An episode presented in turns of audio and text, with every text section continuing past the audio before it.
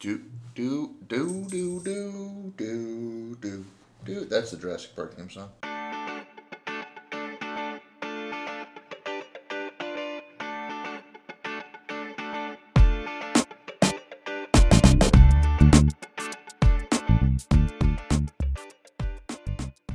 This is Nubs.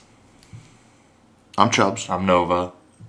We we we talk movies. This is movie talking. For sure. Um, so last time we talked about, we gave a brief teaser of what we were going to talk about, and we were going to talk about endings, endings to movies, and then you gave me podcast homework, I did. and I, I watched, I did see Promising Young Woman. So what did so other than the ending, which I mean we can talk about the ending. Spoiler alert for this movie. Spoiler alert for all of. Oh yeah, yeah, we should we should start that off. This is going to be like a spoiler laden episode Spoiler because cast. we're talking about endings, and you can't really talk about endings without talking about spoilers. Yeah. So o- other than the ending, which we'll transition into, what did you think of the film? I loved it. I thought it was really good. Um, it was kind of. It was so like, it looked so beautiful, and like the. I I saw like. A lot of complaints about the dialogue, but I really really liked the dialogue. It was very. It wasn't like depressing, but it was like. Melancholic and also really funny. It felt like ev- every line felt like something Aubrey Plaza from Yes. uh, Parks and Rec would say. Yeah, for sure, for sure. And like, you know, we we've got an appearance of Bo Burnham, and he kind of embodies his character so well because that's kind of what his comedy is, is like being self-deprecating and and and like comedic at the same time. Yeah, It's- his it's- his deliveries in this are fucking. Oh, it's amazing. Perfect. And it's it's just an amazingly written film. I thought it was so well written. Like everything about I mean, of course, we're going to get to the end. But everything about it like the dialogue I thought was so well executed and planned out and all the actors' delivery of it was great. I I thought it was like I'd agree it wasn't probably like when did it come out 2020? Yeah, I think 2021. Let me check because I have some. I'm gonna pull it up because I have some thoughts about the director too. Yeah, because it wasn't you know the best film of the year. It was really good though. Like, I really really enjoyed it. Yeah, out, came out April 20th or April 16th, 2020, Okay. and it is up right now for the 2021 Oscars for Best Picture. Best Picture. And I believe. Let me see what else. Let me see what else it might be up for. It's yeah, Best Motion. It won Best Actress, and it's up for Best Picture, Best Director, and Best Actress at the 93rd Academy Awards. Excuse me. Okay. So what? Like besides the ending, what what did you think? So I thought the film Woman? was good, and I thought it was powerful. And I want to talk a little bit about the director. Okay. uh, Her name is Emerald Fennell. She is an actress. She's in. You might know her from Call the Midwife. She's Oh, also okay. in The Crown. Um, she's also in small. She has smaller roles. Um, she's always done period pieces. She's in uh, Anna Karina and The Danish Girl. Interesting. Yes, she is typically just been an actress who writes it. She's like, um, oh my god, I can't play a blank on his name. What's the guy's name from the end of Blade Runner? Uh, like Tears in the Rain. Oh, oh my god. Oh my god, that The guy- blonde guy. Yeah, yeah, yeah. Oh, that's I can't believe he's one of my favorite actors of all time. So he when he takes a role, he makes a thing. Ed Norton does this sometimes too. He writes his own lines. Like they tell him what the part is and what like story beats they have to hit, and then he writes his own lines. Both Ed Norton and um, This guy. this this guy, the guy from Blade Runner, the evil android, the the android guy. Spoiler spoiler alert. Evil android and He's Blade evil Runner. android. Well, Yeah. the spoiler is that he's not evil. Anyway, it's true. Gonna, all right. So, anyways, she does that. She writes her own lines and everything like that. So it makes sense that she would write um, a really dialogue focused film. Yeah. I thought it was very, very good. It might be the best picture of 2020. It might be. Um, I think other than the Trial of the Chicago Seven, which I've only seen once, I've never seen Um, that actually. I've seen every every film up for best picture. That's the Aaron Sorkin. Yeah, movie? Netflix film. Yeah, and uh, other than that, I've seen everything at least twice now, and I think it might be the best picture, Jesus. except for the ending. Um, but there's a lot. So here's I'm gonna give you the for anyone listening. Here's the pitch. So it's a lady. Her friend is raped in college. She's like, I I don't know if she's gang raped or she's just regular like single well, it's one-on-one it's rape. yeah, it's a very traumatic yeah. Like sexual assault that there's a lot of people involved. Yeah, Like, even and if there's, they're but not. there's, there's a lot of people standing by. Yeah. and it's recorded on a on a video camera. yeah, even if it's not like they're not explicitly involved, it's almost like guilty by association. Yeah, yeah, yeah. A lot of the people, and then there's a lot of stuff with with the people she meets that she thinks right. Anyway, there's there's a lot of spoilery stuff, um, which we can get into, but I don't think it's super relevant other than the ending. Um, so she goes around at night, acts drunk, totally sober, but she acts drunk. Have guys take her home, try to take advantage of her, and then she's like, "Bang, I'm sober." Gotcha, Yeah. motherfucker. And then she leaves to try and teach him a lesson. Yeah. Fogell from Superbad is taught a lesson Yes. movie. Yeah, it has a hell of a game. It has Bo It. Burnham. Um, I forget. It has three other guys. I can't remember their names.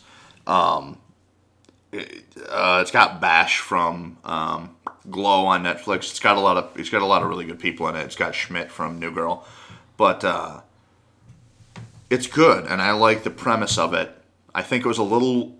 I think it was a little weak that she didn't do anything to these guys. I suppose, yeah. I was always, I mean, when I first, when the first like scene happened Yeah. and she took like, I was fully expecting her to murder this. Yeah, me too. I motherfucker. thought she was going to kill this guy. Yeah, I was like fully expecting a knife to come out and just like stab him or something. So, the end of the film, um, a lot of people get their comeuppance. I thought she was, before we even talk about the ending, like properly, I thought she was going to, uh, she, we can just, I'm going to explain the ending just very briefly.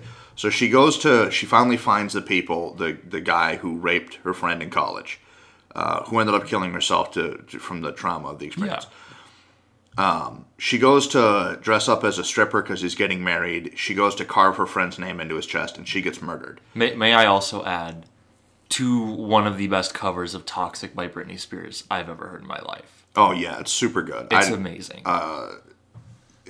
that alone is probably one of the best. Uh, oh yeah, it's like uh, Florence and the Machine did a cover of "Stand by Me" for Final Fantasy 15, and the game was okay, but like right. the song was like co- right. constantly played on a loop in that, and it made the whole game worth it. but yeah, but But yeah, so toxic is in the in the film a lot. and It's good too. But she she goes so she gets murdered. The guy finally uh, gets the upper hand. He suffocates her to death. She she dies, and then him and his best man hide the body.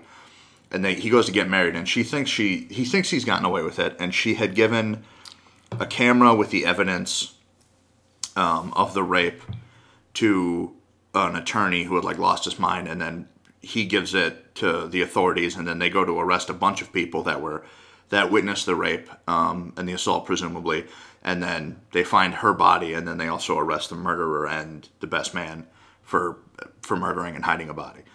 So I thought she was going to have on the camera. I have two thoughts on this. okay. One, which I think would have been the better ending, would have been if she had died, and that was it. Because the point of the movie is this guy raped somebody and got away with it, and now she spends her night being Batman, going out at night and doing this to other people. It like get this got you shit to other people. But she ends up getting this guy ends up, ends up getting his comeuppance, which is good and just and, and a nice ending. I mean, it's a little sad because she dies, but I would have thought it would have had a much more impactful moment of being like, not only did this girl have her friend get raped and murdered, she was murdered herself, and this guy just got away with it because that is just how life is right now for a lot of people.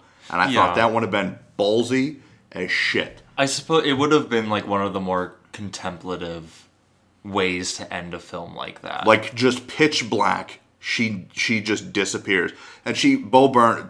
This is the big part. She dates Bo Burnham. He Yeah. she falls in love with him. It's the first guy she's fallen in love with for many years, and then it turns out he was there the night her friend was raped, and he's like ah. on camera, and he's like, oh my god, that's crazy shit. What? And she's like, this guy fucking watched this happen to my friend and didn't do anything. Yeah, and oh my, personally, I'm just such a huge Bo Burnham fan. It just sucked seeing Bo Burnham's character absolutely destroyed like that. Yeah, like it- just for me. And then when she confronts him, it's like super uncomfortable. It's Yeah, very very yeah. And I, I just, I was like, oh my god, she was finally so happy.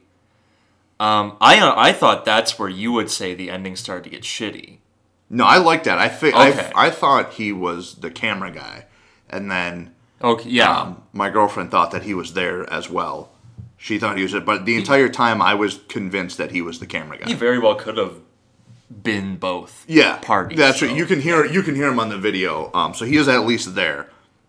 I thought the other ending that would have been better, still would have been a darker ending than it was, is if she had given that video cam to the authorities. They don't they don't find her body. That guy doesn't get arrested.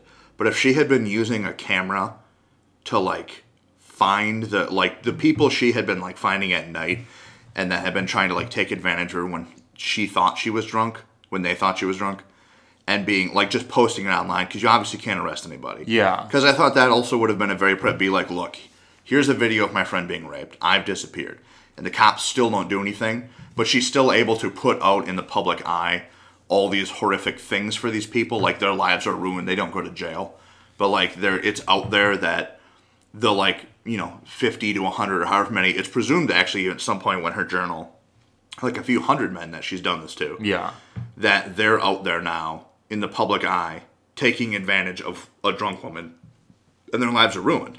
yeah. But those guys don't have any comeuppance. She's doing that and just scaring these guys. And then that's that's yeah, it. she's kind of just doing it in the hopes that they'll stop because they they think or assume that there's people out there like her Yeah. doing this.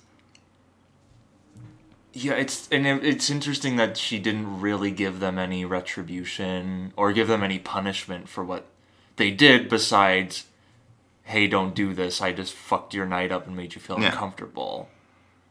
Um I don't know. I I'm not even sure personally if she had to like die at all for it to be a good ending. No, I You know, agree. I don't even yeah. think she had to die. Yeah, exactly. Like it just it seemed kind of like v- a very hopeless ending. Like even if she gets her revenge, she's still like fucking dead. Yeah. Like it still sucks. In like a really brutal way. Yeah. Like it it shows her being suffocated. It's so pillow. uncomfortable. It takes like two, three full minutes. it's so fucking uncomfortable. So and her arms just like flopping. The dude is crying and he's like, "You're making me do this," and it's super uncomfortable. it's like, bro, just get off. I think she gets the point. Like, I think, uh, God, I can't remember their names now. The two directors who did Uncut Gems. oh yeah, They when they direct films, they do it to make you anxious. Like everything about the the soundtrack to the way the camera is to the lighting, everything is designed to make you anxious. Um, this unintentionally, or rather, obviously intentionally, but I think unintentionally has more anxiety driven moments in it than anything in Uncut Gems, which is a fine film too. I never saw Uncut Gems. I, I it never really interested me, honestly. Is it like? Would you recommend Uncut Gems? We're gonna we're gonna we're gonna transition. We can continue to talk about promising woman, promising young woman, but I want do want, do you want to finish Promising Young Woman before we talk about Uncut Gems? Then no, no, no. I want to talk about just endings. I won't spoil Okay. anything for Uncut Gems, but let's transition into the first question about endings that alter or ruin a movie, yeah, um, or or just just come off as strange. And I, I'll I'll I'll start if I might with Uncut Gems. It it's like a solid. It's like Mad Men in that it's a lot of talking and a lot of walking around New York City. okay, but there is no like major action. I mean, there's some stuff um, with uh, Kevin Garnett and stuff like that. He wants this this uncut gem and everything. He thinks it's magic. Not not a whole lot happens. Like I said, it's like a Mad Men episode. There's a lot of stuff talking and walking around office buildings, but the end has like this super explosive like holy shit moment and it's not bad and it's very symbolic and it's this really nice metaphor that ties the whole film together but not it doesn't really exist in the rest of the film it just kind of like happens Okay. and you're like this if the whole movie was like this it would have been a different movie but the ending feels a little out of place for what has happened in the previous like two hours of the film. Um, which i guess is a little bit how i felt about promising young woman 2 was that i was like she is murdered and now there's this huge swarm of cops and they have to come get her and they have to come get the her murder and their, her body and all the people that were involved in it and presumably even Bo Burnham is arrested. It's I think it's alluded to that he's he's also kind of taken out there at the end. Yeah. But like the whole first two two and a half hours of the movie is her being like the cops didn't do anything when my friend was raped. None of our friends did anything when our friend was raped. None of The school the didn't- school didn't yeah. do anything. And like suddenly now everyone gives this like super massive shit about it and it's like well i mean i get it but like you're kind of undercutting what happened to your friend in that you're even her friend was very popular and she's very unpopular so why would anyone even care more now it's it felt really weird and out of place for how the first two hours of the movie were it's a good ending Yeah. it just Yeah. stops the movie from being like a literal 10 out of 10. Like this thing was a solid 9 till the last 5 minutes, which is how Uncut Gem is. But you you talk now about endings. About endings? Well, I, you you mentioned you wanted to talk about about Knives Out. I remember that, which I did watch a couple days ago for the first time. It was the first time I'd ever seen it. I've always people had always told me to watch it, and it was one of those things where I just never did. Um, but I finally got around to watching it. I really enjoyed it. It's as far as Is this one where you think that the ending is like it was in Promising Young Woman for Knives Out? No, I have a massive problem with the ending of Knives Out. Okay. You have a. What, what's your problem with, with Knives Out? So spoiler alert for Knives Out. It's with the whole movie, but it's specifically in the end. Daniel Daniel Craig, first off, um, is Indiana Jones in that if he did not exist, the whole movie would have played out exactly as it would have. really? Yeah, because she was supposed to the la- the lady was supposed to get the inheritance. That was in her will. That was in Okay. his will. Okay. And in the end of the film, she gets the inheritance and the family's cut out. Mm-hmm. And if he didn't exist, that would have happened anyways. That was happening before he got there. He was there, like he said, as like, so he was somebody paid him money to to show up. So if he didn't exist, the whole movie would have played out exactly the same, except for Chris Evans would not have been Arrested. arrested. Yeah. But he was cut out of the will anyway, so how much of a threat would he honestly have posed? yeah. Two, entire time I thought the old guy was alive.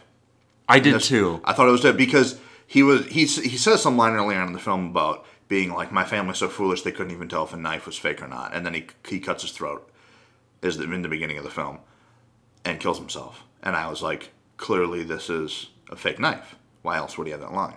But it leads into Chris Evans tries to stab a woman. Yeah, I, and the knife I- fake. I guess that's what the line was kind of for. But I was like, the entire time they're like, did this guy kill himself or was he poisoned? Did this guy kill himself or was he poisoned? And his entire family and a wait staff. So there's, let's say conservatively, at least 20 people in this house. yeah. If he wanted to convince himself, if he wanted to convince anyone that he killed himself, why would he not kill himself in front of one of the 20 people in the house? And that way his son, his nieces, his nephews, his grandchildren, the wait staff. There's 20 people in this guy's mansion. It's a big mansion, but it ain't that big. He could very quickly be like, quick, son, come down the hall. And then like two or three people are down there, and then he kills himself. And even if one of them is trying to Yeah. force his way out of it, I don't understand why he didn't kill himself in front of people. And honestly, I think what you're saying would have made it a little more interesting of a film than it is at face value. Not to say, here's my thing. I'll say this quickly. Rian Johnson is not the greatest screenwriter of all time. No, no, of course. He is a very good screenwriter. Yeah. And if you don't like Star Wars The Last Jedi, that's fine. That's your business. That's your prerogative. Maybe it's a bad Star Wars movie. Maybe it's just a regular bad movie. Or maybe it's just a movie and you have to move on with your lives. And maybe that's the problem with Knives Out is that I just need to move on from this problem. It's true. It's true. But from an analytical standpoint, everything that happened in The Last Jedi was in canon and nothing broke lore. I don't care what anybody says. I've been a Star Wars fan since I was like three years old. Shit. Nothing in that movie broke lore. Fight me. Knives Out has a glaring problem. yeah. Daniel Craig's the main character. He doesn't need to exist. Is he the main character? I, I think he's the Because it character. feels like I think he's the Hercule Poirot of this series. Mm. They're, the Knives Out is getting at least three more sequels on Netflix. Is it He's- actually? Yep, and he's the he's the character that's going to tie all of them together. It's going to be him doing cases in the South. That's interesting. I Yeah, they paid like four hundred fifty million dollars for the rights to this. it's a very very complicated film and it's almost like too complicated it, it i mean it's obvious that and it's a really really it's a really good movie it's just obvious that i mean it's obvious that someone that Rian Johnson spent a lot of time trying to work out all these details. And it's one of those stories where if, if you try and put like the pieces together as like a writer you're some things will like slip through your fingers. Um so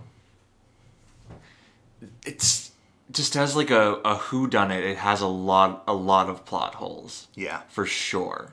Like what you said about like the suicide and there's just a lot of random like like all the motives that are introduced don't even matter. No, because it, it it's an interesting who done it because it, it kind of already shows you who did it. Yeah, where, where you have the the immigrant um I'm, I'm blanking on her name the ecuadorian woman.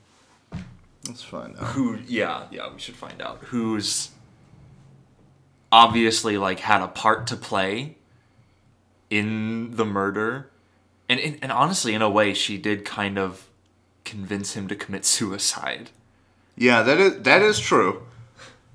like she it, it was it was an accident of course. Like, Marta, marta the yeah, actress's name is Ana de Armas. Marta, it because you figure out um, it's like you know who who did it, but you don't because in the very very end, there's like the big like, you know, like you said, Hercule Poirot moment where he gets everyone in the room and he's like explaining and it's showing like, it, it's very like. It's an homage film almost. Like it's definitely an homage film and a and like a nod to like classic whodunits for sure. It is definitely an homage to classic whodunits, but I think you are also right in that there's so much side shit going on. Yeah. It could just be called Subterfuge the movie and it wouldn't be completely inaccurate. Yeah, because there's the affair subplot and that that really doesn't have anything to do. It's really only there so you think that this guy Yeah, you think Don it. Johnson did it because he's Yeah. sleeping with someone. Yeah. There's the school thing. the tuition. Um, Uh, Chris Evans thing with there's the other son with like the publishing arm. Yeah, and then there's some people who are just so weird that you almost just expect them to have a, had a part in it. Like there's the Nazi kid, and then the very like socialist liberal student who is almost like too innocent. Yeah. To the point where you're like, you probably had something to do with this. The uh, the maid who who you think did it there for a while. Um, yeah, for sure. God, I can't think of her name now. She's a long face. She's a really good uh, comedic actress though. Yeah, I mean it's a it's a good film. It's just you can definitely pick it apart if you think about it too much. Yeah, that's that's my problem with it. Is Yeah. that he? I think he thinks he's Christopher Nolan, and he's very. ta- I like Rian Johnson. I like he did Looper too, which is like one of my all-time favorites. And I never saw that. I need to see that. It has one of my favorite lines of any movie ever in it. There, uh, it's a time travel movie where a guy is sent back to kill himself to close the loop. It's he's a hitman and he has to like close the loop. Um, and they're sitting in a restaurant and he's like, I, if I so if I poke myself in the arm, you poked yourself in the arm, but because I'm you in the past, but you didn't poke yourself in the past, would you experience it? And Bruce Willis just says, look, if you want to start talking about timelines and shit, we're gonna spend eight hours here with straw diagrams all over this table just accept the fact that I'm you from the future, and that's it. And that's so. It's such a great line of dialogue because he's like, "Look, if you're gonna start poking holes in this thing, you're gonna unravel the whole goddamn plot." But he has that in Looper, but he doesn't do that in Knives Out or Star Wars. Okay. So I think he knows his shit is not 100% locked up tight. Yeah, It has yeah. plot holes. Um, because that line of dialogue is very clearly placed in a movie that's very easily tear apartable. Um, but at Yeah. face value, Knives Out is a fun. It's not a bad movie. I don't No, wanna- of course I don't want to say it's bad. No, it's a good I'm movie. knocking hard on it. It's not bad. It's just not.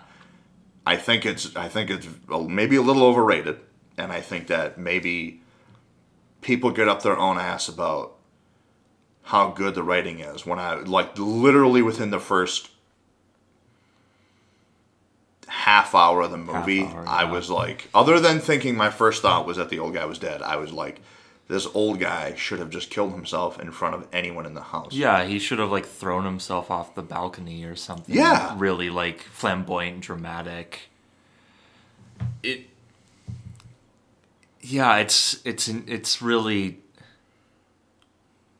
g- good movie but very very like if you pull one string out like the whole tapestry kind of falls apart. Yeah. So you mentioned Chris Nolan. What what's your opinion on like Chris Nolan endings? So I'm gonna say this is this is gonna sound really pompous. I'm gonna say this just as a piece of side trivia. I was so I saw the Prestige for my like 12th birthday or something like that. Okay. I was a kid, and my mom took me to go see it, and it was me, my mom, my brother. And like halfway through the movie, um, when Hugh Jackman starts like cloning himself, Yeah. My brother leaned over and he was like, "Do you think it's real magic?" And I was like, "No, I think he's cloning himself." and I think these are all clones, and I think he's killing the clones, and I think it's like the flip of a coin, and that he's so fucking insane.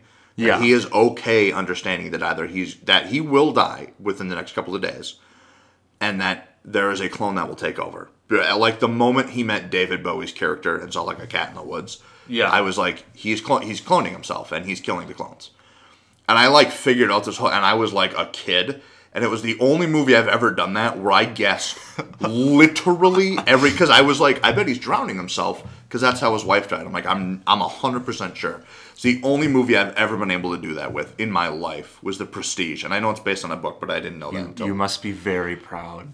I was so happy because that's the movie everyone talks about. Holy shit, endings is The Prestige is always like one of the That's crown that's how that's how my aunt talks about Usual Suspects. Yeah, another she movie. claims Yep. she claims that she figured it out.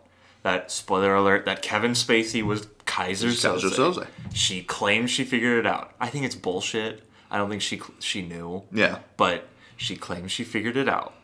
There is there is uh there is a group of people that I believe are capable of figuring it out, and I'll tell you why. Because there is scenes in I think it's Bryan Singer is the director of that. Mm-hmm. In the first like four minutes of that movie, when they sit Kevin Spacey down and start interviewing him, they purposely like zoom in on the things that he uses to make up the story that is the movie. And I really honestly believe if you're, I don't know your aunt, I mean, she might be making that up, but there's a group of people that No. are out there No. That could like sit there and do that because he like shows you. And I think it's kind of like when you go back Yeah. and rewatch um, Anything. Honestly. anything, yeah. But but like a whodunit kind of Yeah. mystery movie, you're immediately like, oh, that's why they they zoomed in on the knife because at the end of the thing, but.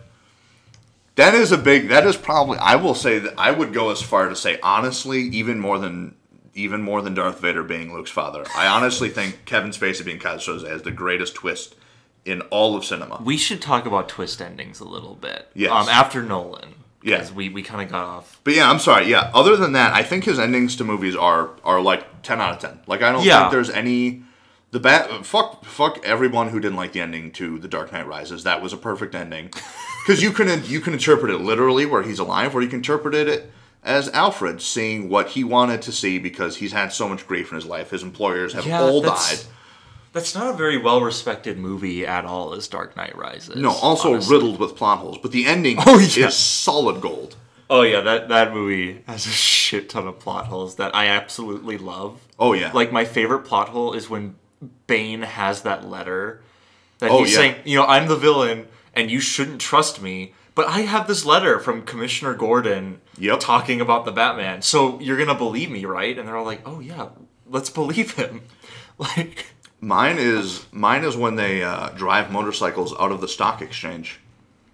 I don't know if you've ever been to the New York Stock Exchange. I've walked by it a few times. There's no motorcycles in there. I'm 100% sure of it.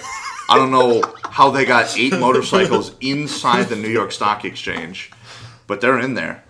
What an amazing film! I, I Yeah. love that film. That's a really fun film to But watch. all, for all of them Memento, The Dark Knight, The Dark Knight Rises, Batman Begins, um, Prestige, Inception, Interstellar all have really perfect. I really endings. I really enjoyed. I, I enjoy the movie Inception. I definitely. I think this is just like as a film student. I think Inception's a little overrated as like his magnum opus greatest film, and that's probably just because I've most of my college career I've been surrounded by film students. Yeah. And most of like film students who don't know what the fuck they're talking about will talk about Inception like it's Yeah. the greatest movie of all time and that the common people can't understand it because it's so unearthly complex, which it's not. No. It is so easy to understand, and that's why it's so good because it's one of the Nolan films that's it breaks down its science very very thoroughly and very clearly and in such a way that it it helps the emotion the emotional like complexity of the characters kind of shine through kind of this weird wacky complex dream heist that they're all doing. And that's what makes it a really great film is that it's kind of dumbed down for you. Mm-hmm. and I, I think the ending is so perfectly cont- contemplative. Um it's it's one of his best endings i believe Yeah. like personally. Um because the my favorite film by nolan's definitely interstellar. It's not the best ending though. No. like for sure. It's really it was like trying to be what inception was and it didn't really do it. It didn't do it for me as much as like inception did where the it might have been just because there was that voiceover at the end of interstellar Yeah, of her being like, to me, you died years ago. I didn't need you to come back. yeah, yeah, Yeah. and then and then she goes on and is like, "Oh, go find the girl," and but we, we see this all happening, so we really didn't need her. Yeah, the only two movies I've ever felt that way about were the ending to Interstellar, where I felt that, where I was like, which, by the way, as a quick aside, is the only other movie other than Inception that I hear from film students as their favorite movie is Inception or Interstellar, and I was like, Like, I guess I'm like you, I'm like you gotta watch another country's movie. Yeah, like, which I I'm like watch like a French movie or a Japanese. I'm like you will, you will. it's it's they are really incredible though. yeah, and here here I am saying that Interstellar is my favorite movie. Which is totally, which is totally acceptable. My favorite movie is Lost Horizon from like 1934 or something like that. It's not. It's there's from Frank Capra. There's there's no shame in saying what your fa- the best movie is a long conversation we will have eventually. Oh, yeah. There's a difference between your favorite movie and your best movie. Any movie can be your favorite movie, but I think Interst- uh, Interstellar has that ending where I knew to her like it's self aware yeah, to her she had died when he left. So there was no reason for him to come back and it needed he needed to realize that. He kind of did once he saw her on the bed. He was like she has her family. To me i've been dead for you know, Yeah. 50 60 years and the great gatsby does that too where it where they speak and words literally appear on the screen as if written from a notebook that's the truth I- is I'm penniless. yeah, thing. but it does it throughout the entire film, Yeah. and to me, it's really condescending because it makes me think the audience, the director And- thinks the audience is too dumb to realize. Yeah, and I think that the that scene in Interstellar was a good scene, like up until she started going on Yeah. about like going to find Brand, and I think she could have been she could have just said just go, and then it could have been like music, visuals. That's the end. I think that would have been a much more powerful ending. And that that's what I'm saying is that's how Inception ends yeah, where you know it's kind of like you know the like the Blade Runner ending where it's like is he in a dream or is he not? but it doesn't matter because he's happy. yeah, and also he's not in a dream because Michael Caine's character is there, and it's already been established that whenever he's awake, Michael Yeah. Caine's character is there. So sorry, Christopher Nolan, your ending isn't that isn't isn't that Did you ever see the uh, the wedding ring theory for years now? It's been going around. I never. What's the wedding? You've theory? n- all right. As a, we'll go through this very briefly because I spend a lot of time on this. There's like a 45 minute video from some kid who's seen Interstellar, like frame by frame, every time. In Interstellar. uh, I'm sorry, no, in Inception. I'm Oh, sorry. okay. I thought you were talking about how these movies are connected for a minute. No, no, no. The the top that he uses to determine that's not his totem. They say it from the very beginning. it's his wife. That's his it's wife's mom's. totem. Yeah. His, it's something only you know. What's the thing he keeps playing with the entire movie? The wedding and he ring. spins around three times. His wedding ring. So the wedding ring is the totem, and he's not wearing it whenever he's in the dreams. And there's so much more. This kid goes on for 45 minutes. Okay, guys. Next next episode of Nubs, you heard it here first. The wedding ring episode. It's Our three hour special of us talking about the, the wedding ring theory of Inception. I'm not doing that. It's so goddamn dumb. Because it's obvious. It's very obvious that I'll tell you why. One, it's obvious that he is awake because, as you pointed out, Michael Caine is, is there. Yeah. Two, uh, this kid like establishes, and Christopher Nolan like tweeted at him and like confirmed it. Like, congrats, you figured out what my thing was. Congratulations. And three, uh, certain international cuts of this film had a post-credit scene of the top falling over. So Oh, he was awake. Yeah, there's a, there's I I don't even know what countries, but when it came out, there was a big thing: is he awake or not? And there was all these fan theories before this kid just totally blew the door open. We got cut off again. We're back. Whoa! I touched your foot with my foot, and I didn't like that. We're that. playing footsie. We're playing footsie. Yeah. Don't put that in. Yeah, there was an international cut where the, the where the top falls over. Yeah. Um, so he he is awake. There's more than enough ample evidence that he is awake at the end of the film. it's it's just so I mean, I even if he's awake or not, like even if you know he's awake, it's such a good ending Yeah, to me. Um I don't know, he's he's Nolan's so good at like taking these like complex stories and injecting like emotion into them. Um I mean that's neither here nor there. We're talking about endings. But we were talking about the twist, right? yeah. We're the going to talk about the twist. So, I don't know. The twist for me is something that was like was a really great way to end something. I think it's become like a little saturated now, mm-hmm. like in modern in modern day cinema because now it's almost like ever since I mean Elephant in the Room, ever since M Night Shyamalan got his greasy little paws on twist endings. Yeah, Now it's like every movie which that because he is the king, He's it's the undisputed king Look, with the sixth sense. Sixth Sense was fucking amazing. Yes. Okay, I did. I got it spoiled to me before I watched it, and that sucked. Yeah.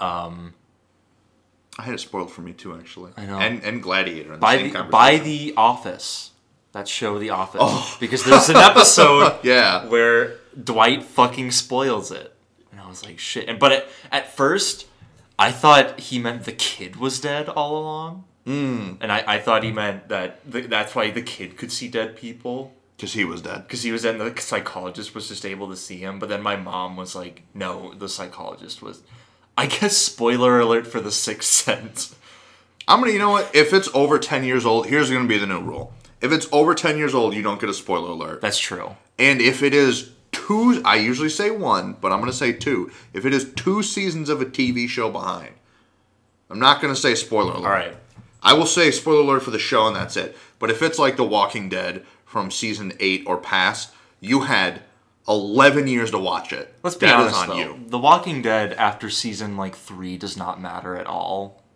Now, see, I disagree. I'm going through. I'm going. I went through the whole thing again. okay I'm I, I just season i don't 10. like that show Seasons one to three, solid gold. Season uh, six, seven, solid gold, and season ten, solid gold. Everything else, Really? yeah. There is a there is more bad than good with that whole franchise, but I think at this point, honestly, honestly, going through season ten, just not like literally like right before you got here, I th- I think it's worth it to sit through the bad because Okay, it- the good is the Oh, good is shit. worth it. But yeah the twist ending definitely was like capitalized on by m night Shyamalan. Yeah, And I think he definitely inspired a lot of shit. Good good twist endings, bad twist endings. And I think it's become a thing where it's like almost expected now in some movies. In some Yeah. movies that are set up in this way. Like in Knives Out, where the the twist is that you know, he switched it and then she switched it back. Yeah. And then that was the whole thing. Um, it's almost it's like very saturated now and very like it's it's very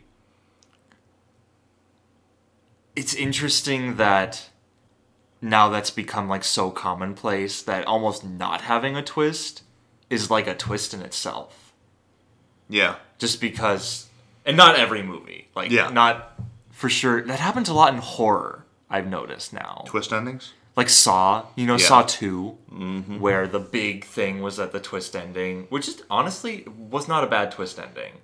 The Saw movies are criminally underrated. True, they're good movies. Yeah. Um, Very complex. but yeah, the the twist that um that the whole time they were too late and they were like fucked from the start because everyone had already died. Oh, yeah, yeah, yeah. That they show because it looks like it's concurrent. Yeah, it not. looks like it's happening at the same Yeah. time, but it isn't. And that's a I think that's a really masterfully done twist. And it, it, it does happen a lot, especially in horror movies. I of course now that I'm talking about it, I can't think of any other examples. I think a lot of horror movies inherently have Twists. twists just because of that. uh, We talked about. Um, it's talked about a lot if you go to film school.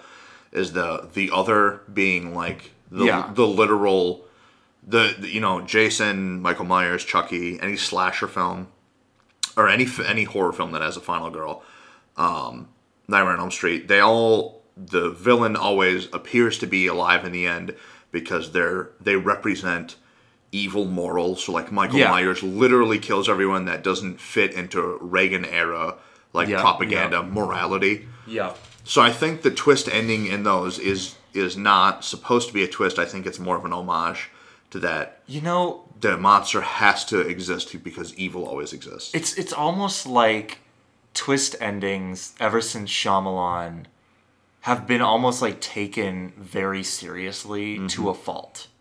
To where, you know, like I wouldn't call Darth Vader being Luke's father like a twist ending. It's mm-hmm. definitely like a revelation. It, but like I feel like if Star Wars was made now after M. Night Shyamalan, if that was if that was a plot point now, that would be one of the main like focuses yeah, 100% in the movie is that Vader's Luke's father. And in in the old ones it's really it's simply a big moment, but it's not that big where the whole ending and the whole plot is structured around that. Yeah, You know, I feel like nowadays it, it would be because a lot of films are structured around the fact that there's a twist at the end. yeah, And then it, it just became super, super complex even for Shyamalan's films. And most of his films I'm not a fan of. Like, I saw The Village. Did, did you see The Village? I, yeah. I've seen un- for the better or worse. I've seen his entire filmography. Okay. I did not like The Village. I, I really didn't like it that much. Mm-hmm. I, I don't know it because it, it seemed like one of those movies where like the twist was forced on it almost, and where that's that's the main point of it, and we're to the point where like the twist was almost like what what the hell is even going on because that was not even mentioned because the twist was the twist was they were part of like a commune that was set up Yeah, it was like 2006 the whole time, and the Yeah. movie you think is like like years ago. like 1750. But it's it's just kind of thrown at you.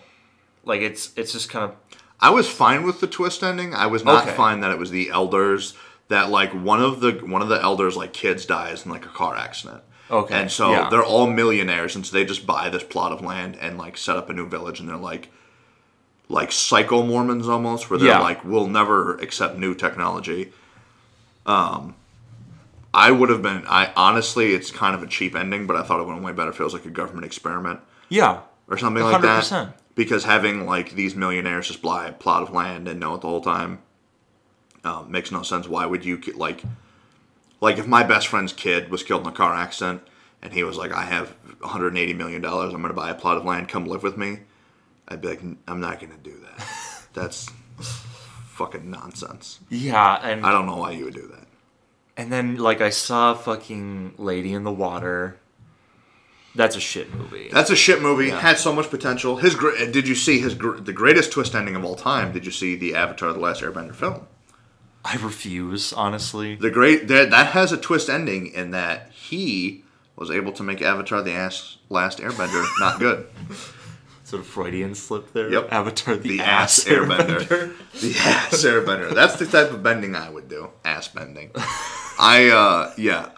I don't uh I th- I think he has a lot of good movies because I like uh Glass I was okay on, but even that like um Unbreakable Unbreakable, yeah. has a great twist ending. It's good. Yeah, it's really good. Split has an incredible twist ending.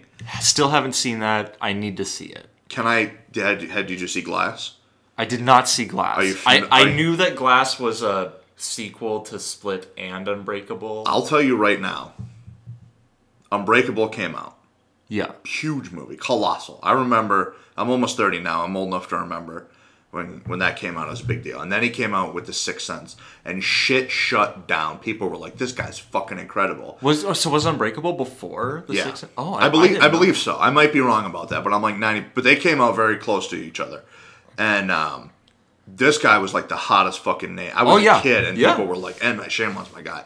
Then The Village came out. No, Signs came out. Signs. Signs Oh, was man. Signs was huge too. Then the village, then Lady in the Water. Then he started this decline. You know, we got Yeah. Devil. It's almost like it went to his head. Yeah, You know. and he just kept. He made After Earth, and then he made the Did Visit. he? He actually made After Earth. Yep, After Earth was it. They refused. The company said they would make it, but they refused to put his name in the market. Okay, so I might be. Is After Earth the denied? Sit down. Yep. Is that, yeah, okay. yeah, yeah, yeah, yeah, yeah. It's a Scientologist propaganda film. Okay. Because secretly Will Smith is a Scientologist.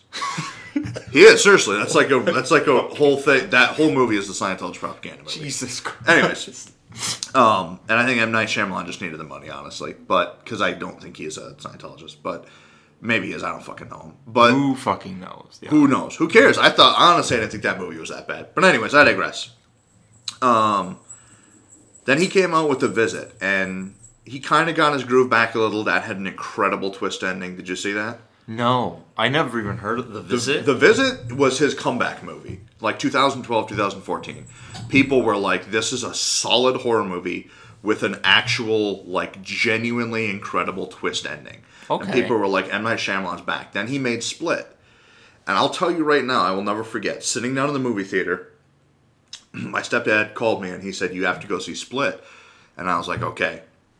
And I went and saw Split. Done about two hour movie. First hour and fifty minutes go by, not very remarkable. yeah. It's just a it's just a standard psycho thriller. I mean, it was fine. It wasn't bad. I, I like that movie.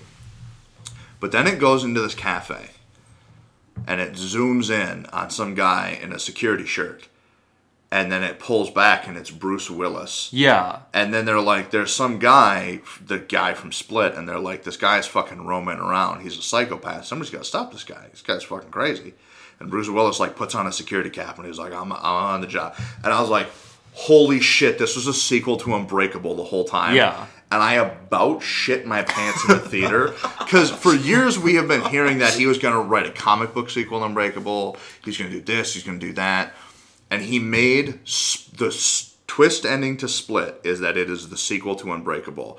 And I was like, holy shit. And then he made Glass, and it was a terrible ending to the trilogy. But Unbreakable and Split are like, honestly, probably two of the top 10 greatest superhero movies of all time.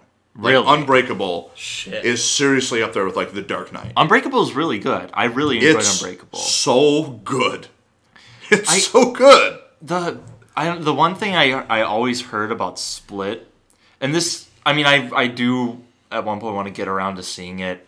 The one thing is that I heard it was very. It's one of those horror movies or like thriller movies that's not very like. Oh, what's the word? It's not very delicate about like mental health issues.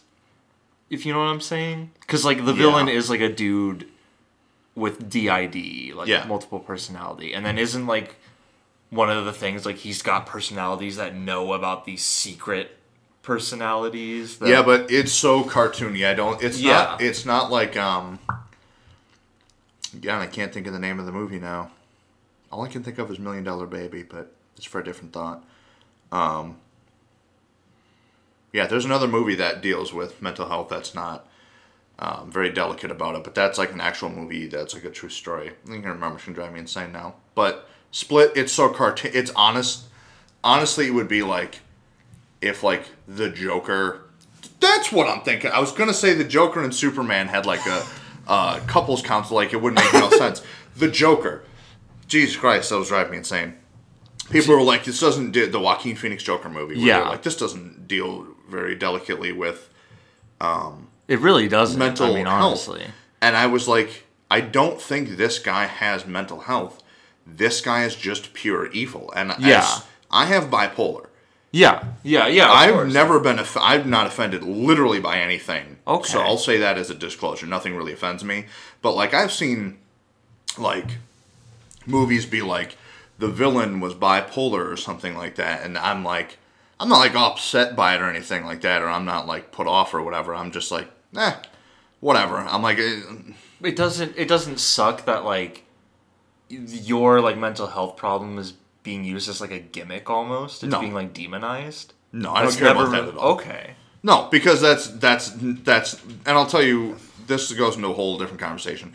At some point in someone's life, in some point in your life, in everyone's life, you've said something that will have upset someone else. yeah And I, at that point, I'm like, honestly, I'm like, I don't really, I'm like, you, you, I'm not here to throw stones at anybody. and I always remember that, so I'm like, ah, what are you gonna do? And no, I don't think if somebody's gonna use it as a gimmick, I'm like, at least, at least if you're gonna use it, use it good. But I don't um, like suicide awareness is really important to me. And in a show that I watch, there, well, in Better Call Saul, there's an episode where someone commits suicide, and it really kind of upset me for about a day, where I was like, you shouldn't use suicide as like your writing tool. Like that really affects a lot of Yeah, people. It affected me a lot. My that was a big problem with that 13 reasons why show Yeah. i never saw that That show is designed to trigger people that have Yeah. really bad suicidal tendencies. Yeah. But um, you know what? Uh, then don't watch it. Like honest, like there's a disclaimer yeah. at the beginning that's like this will trigger you. Then ju- then just don't watch it. Well, yeah, not- I mean, I, I didn't watch Thirteen Reasons Why. I Yeah. I read the book, but I didn't see the, sh- the show for that exact reason. I, I that's like why trigger warnings exist Yeah, exactly. It's why it stuff like tells you in the beginning of a show if there's like violence or something like that, or Yeah. you know, assault or whatever. But um, no, I I don't. Uh, that stuff doesn't affect me, and I didn't think the Joker. I it's like like the Halloween movies with Michael Myers, where like he has a mental disorder. I'm like, he's not. He's a mental. He's just an evil. He's just pure evil. okay His name is literally the other in the credits of the film. Um, and that's kind of felt about the Joker, when people were like throwing hissy fit. They're like, the Joker is, doesn't deal with mental illness well. I'm like, he's not. What did you think he was gonna get better? Did you think the Joker movie would end with him being a sound-minded body and teaming up with Batman? yeah is and that honestly what you thought? it just i i pers- i mean i i it, i didn't hate the joker movie when i saw it i just it's not a very good movie in my opinion i mean No, I, don't I know, I don't know what you think I thought it was a fine movie. I didn't think it was a good Joker movie. It was No, a remake no. of Taxi, is what it was. yeah it, it just A Taxi Driver. it seemed like it was just be called it was just called joker to get people to watch it Yep. almost yeah. and there there are a lot of like issues with it that are like you know real issues and just some things I noticed because people are always talking about how it deals with mental health. Like, have you noticed how many like, what's it with the Joker and he kills so many people of color? Like, have you noticed that in that movie? Like, almost all of his kills are people of color.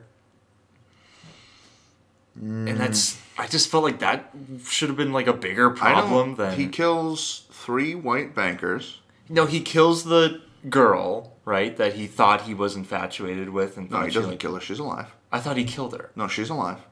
but then, then there's the Zazie Beetz. She's she's signed on for the sequel. She's what there. the fuck? Yeah, there's Zazie the Beetz psychi-. There's a psychiatrist, Um, and then the other psychiatrist. the psychiatrist at the beginning um, is alive at the end of the film. So I, I think he that's just one psychiatrist that he kills. Okay, okay, maybe I'm mistaken. He kills he kills three white bankers in the train, and then he kills his friend in his apartment, the big fat guy, who's also a white guy. Oh, okay. And I don't think he kills anyone else. And oh, he kills his mom, who's a white lady. Spoiler alert for the Joker, by the way. That's not ten years old. But if you honestly, you should have just seen the Joker. So he kills. I can think of five people he kills. Every one of them is a white person. Okay. I don't. Maybe I wasn't paying attention. It just seemed like that was a thing that just kept happening, and it was In- really weird that it kept happening. In. Taxi Driver, which that movie is a remake of, Travis kills many people of color. Kills a lot of white people too, but he kills many people of color. That movie has weird racial overtones, yeah, Um, and it. which is a thing Martin Scorsese um, does a lot. I think on purpose. I think he does that to kind of illustrate That's that's that's what I was thinking. Is it like, is he? uh, Is it the director trying to send a message, or is it just? I think Todd Phillips had a lot of messages he wanted to send, and I don't think any of them were subtle. If he wanted to put in a, a racial thing, I think it would have been Okay. Very uh, the the whole class warfare thing and that. I was like, all right, it's a bit much. I get it. He kills bankers. I get it. Maybe he's not the villain we all think he is, and then at the end of the movie, he is anyways because you shouldn't you shouldn't kill people. That's not how you. Yeah, it's just such a it's a mess of a movie that's trying to be so many things, Yeah. and yeah, I, I don't know I don't know where I got, I got that from. I guess There are movies that have that. I agree with Yeah. you. I think your point is very solid. I think that did. All right, I'm gonna. Mm, all right, I'm gonna spoil Godzilla versus Kong a little bit. oh we're going back to Godzilla versus Just Kong. just for your point here. In Godzilla versus Kong, in Godzilla, or I'm sorry, in Kong Skull Island. Did you see this? Kong Skull Island. I did not. He's on Skull Island. There's a bunch of indigenous people there. In Godzilla versus Kong, God, King Kong is literally put in chains and placed on a boat and brought to basically help the Americans. Okay. It's a very obvious metaphor for slavery. Yeah. Well, that's what King Kong kind of is. Yeah, Right. yeah. Yeah. This is like a very um, obvious what, like literally he is in chains on a boat, which is what happens in King Kong 2, and they put on display and everything in that film. But in Godzilla vs. Kong, um, they destroy all the indigenous people. And they're like, uh, Kong has to leave Skull Island anyways because the island is being destroyed by this hurricane and it killed the indigenous people. It's in the first five minutes of the movie. And I was like, why did you kill all the indigenous? Like, they were the far and away one of the coolest parts Yeah. of Kong Skull Island, and it seemed super weird to me. And in a movie that takes place in Hong Kong, Florida, the center of the earth, Skull Island, which is a Peloponnesian island, and well, they may have moved it for the legendary films. I don't know where it is now, but um, there's like four or five other small places that they're in. There's, I don't know, probably 50 characters with speaking lines. There's probably eight main characters, I would say. Okay. One character, there's a black tech guy for the for some company. He's a main character at the beginning, and then his role is given up almost immediately Okay. uh, to Bobby Millie Brown. And then Lance Reddick, who's a huge actor, has like one line in the movie, and that's it. And Lance Reddick is like an award winning actor, and he has like a line in the movie. And I'm like, this movie takes place all over the world. You have the villain is a um, he is I think he's literally from Mexico, so you have a Mexican Okay. villain, and then the two people, the two black people, um, have small menial. I was like, where are the Chinese actors? The movie takes place in Hong Kong Yeah. in the third act, and a lot of other portions. Where are the other Latino actors? Where are the like? It's a global film. Like Pacific Yeah. Rim had actors from all over the world because they take place on a global. It's a global story. Yeah, for sure. So I think your point is very solid. That like, there's a lot of, especially American films that Yeah. I'm like, Yeah, and I I, dev- I apologize Where- for making those assumptions about Joker. I didn't. No, it's fine. The movie has a lot of issues. It's it, also a fine movie. I mean, it's worth a watch. It's just not the like greatest movie of all time. It's No. not even a, it's it's not even the best movie that came out that month because I f- I want to say Frozen 2 came out around that time. And Frozen 2 is a better movie than The Joker. Fight me. Shit. Well, that's a controversial statement right there. Is it? It's the Joker is a remake of two other better. It's if you, I'm telling you right now, if you watch Taxi Driver or The King of Comedy, you have seen the Joker. Okay. Literal lines are lifted from those movies. And Martin Scorsese was originally supposed to direct the Joker and ended up being an executive producer and a script doctor for it, which is why it's a remake of his own yeah, movies. of course. Uh, yeah, well, we were talking about endings. We were talking about twist endings. Yeah. Did you have any more that you wanted to mention? Like I have bad endings, good endings? I have about a thousand, but I'm gonna I'm gonna point out one, and it's the it's I'm gonna bring back to my favorite movie of all time, which is Lost Horizon by Frank Capra.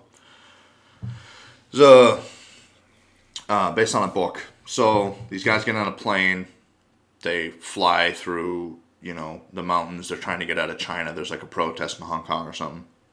They crash in the Himalayas. They land in Shangri La. Everyone there lives forever. They're all there's peace. It's this idyllic society. Movie ends um, where the main guy is supposed to take over, and because there's like this white priest who's like the leader of Shangri La, and he's passing away. Time moves slower for these people, Okay. like like milliseconds for every year, and eventually this guy's so old that he's just passed away. So the main guy's supposed to take over. He finds a girlfriend in Shangri La. Him and his brother are like, we got to get the fuck out of Dodge. These people are insane. They're not, but they think they are. So they leave. His girlfriend like turns to dust the second she leaves Shangri La because time catches up with her. His brother like gets lost. It's been about two years since I've seen it. Um, our our professor actually, I rented it to him, and now we can't find it. Um, I loaned it to him, and I was gone forever. Uh, he leaves. He goes back to England he tells a bunch of people his story, and then he's like, "I'm going back to Shangri La. It's this idyllic society. I'm supposed to be the leader. I got to go back." And he goes back, and then the film is just all these like gentlemen in England talking about if Robert ever found his Robert Conway ever found his way back to Shangri La. Did he find his way to the Lost Horizon? And you never really know. And it kind of eludes some of the cuts now with some lost footage show um, him finding the like cave to get back into Shangri La in the Himalayan mountains. So it's alluded to that he gets back there. Uh, my whole point to this is that an ending doesn't need to be happy. yeah. It doesn't need to be controversial. It doesn't need to be good. It doesn't need to be bad. An ending simply has to be satisfying in the sense that it completes the story. Batman Begins ends with Batman beginning. The Dark Knight Rises ending with Batman ending and someone taking the mantle. It is time for him to sunset himself. yeah. Um, Prestige ends with him. Ne- he was never supposed to find his happiness, but someone else could. Maybe not he. He always thought because he was a clone, he had the same flaw. Maybe not me, but maybe a different me could find happiness in this world. I think he was trying to find a version of himself that would accept the loss of his wife, because that's clearly what his whole problem was, Yeah. especially him drowning himself.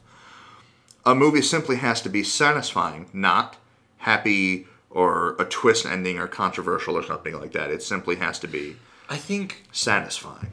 Yeah, and I think if I'm not going off too much, there's an interesting deconstruction of that in Stranger Than Fiction Yeah. in that movie where she has the author has this pressure to make the ending bad Yep. to kill this character and that's like because the the fan of hers reads it and is like this is the greatest story of all time that she's written you have to die because it's so great but she ends it differently Yeah. and I think that's what you're getting at is that it's still satisfying, but it's it's not like because the guy's like, oh, you know, it's okay, it's not great anymore because of that ending. But it, it's all it's a movie about endings. and It's a movie about changing your mind about an ending and it still being really good.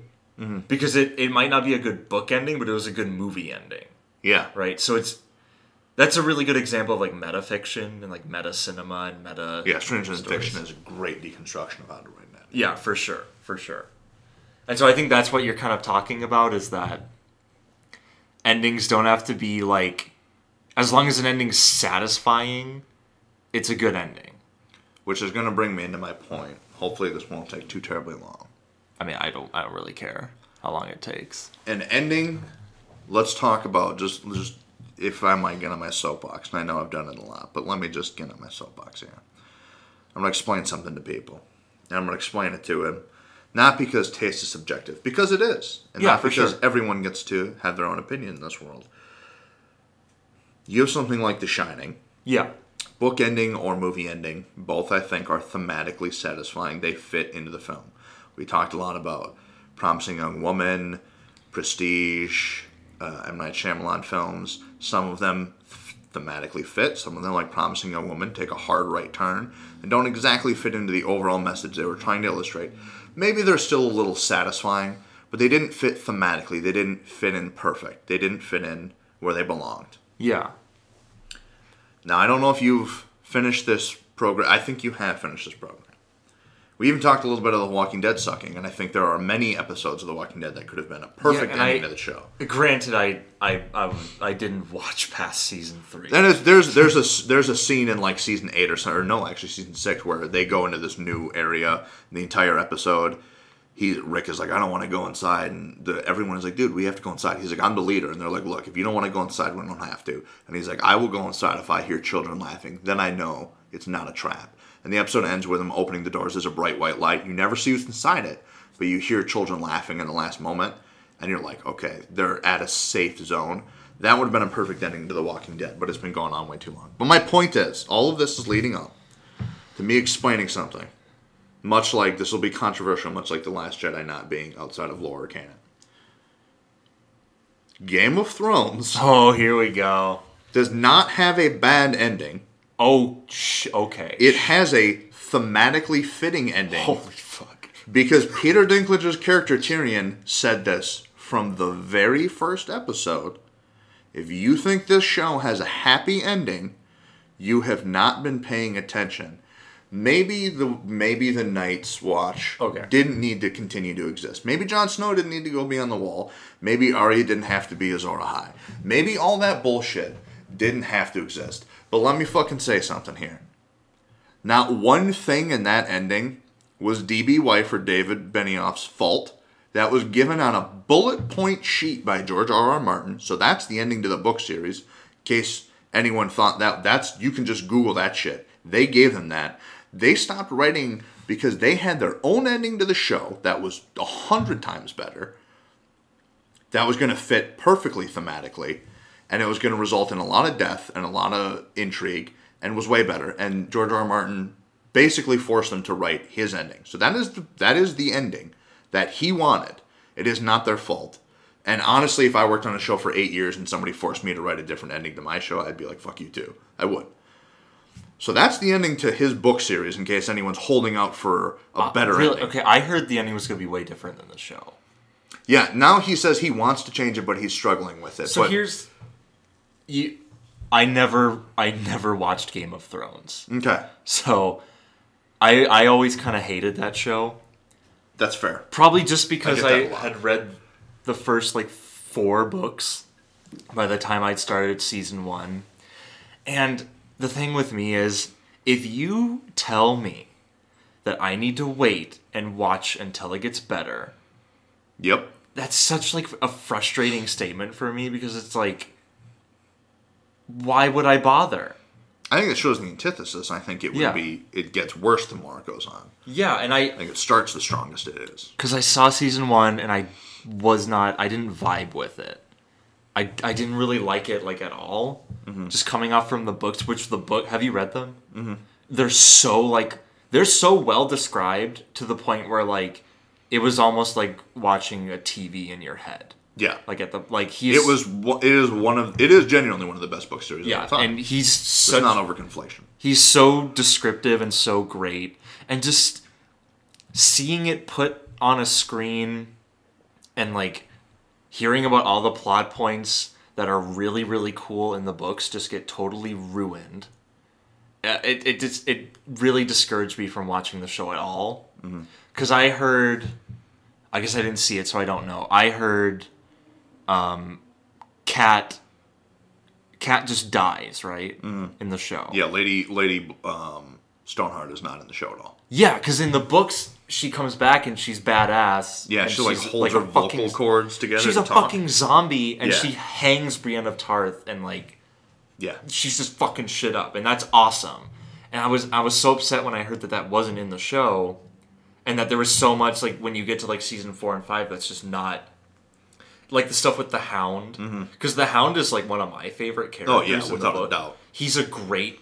He's like shitty. He's an awful person, but he's a great character. yeah, it's like Deadpool. Yeah, like the Hound is like an amazingly written character, and I think in the books he like died so beautifully in the books, and I heard in the show that it it was worse. Was it worse in the show? His He- death.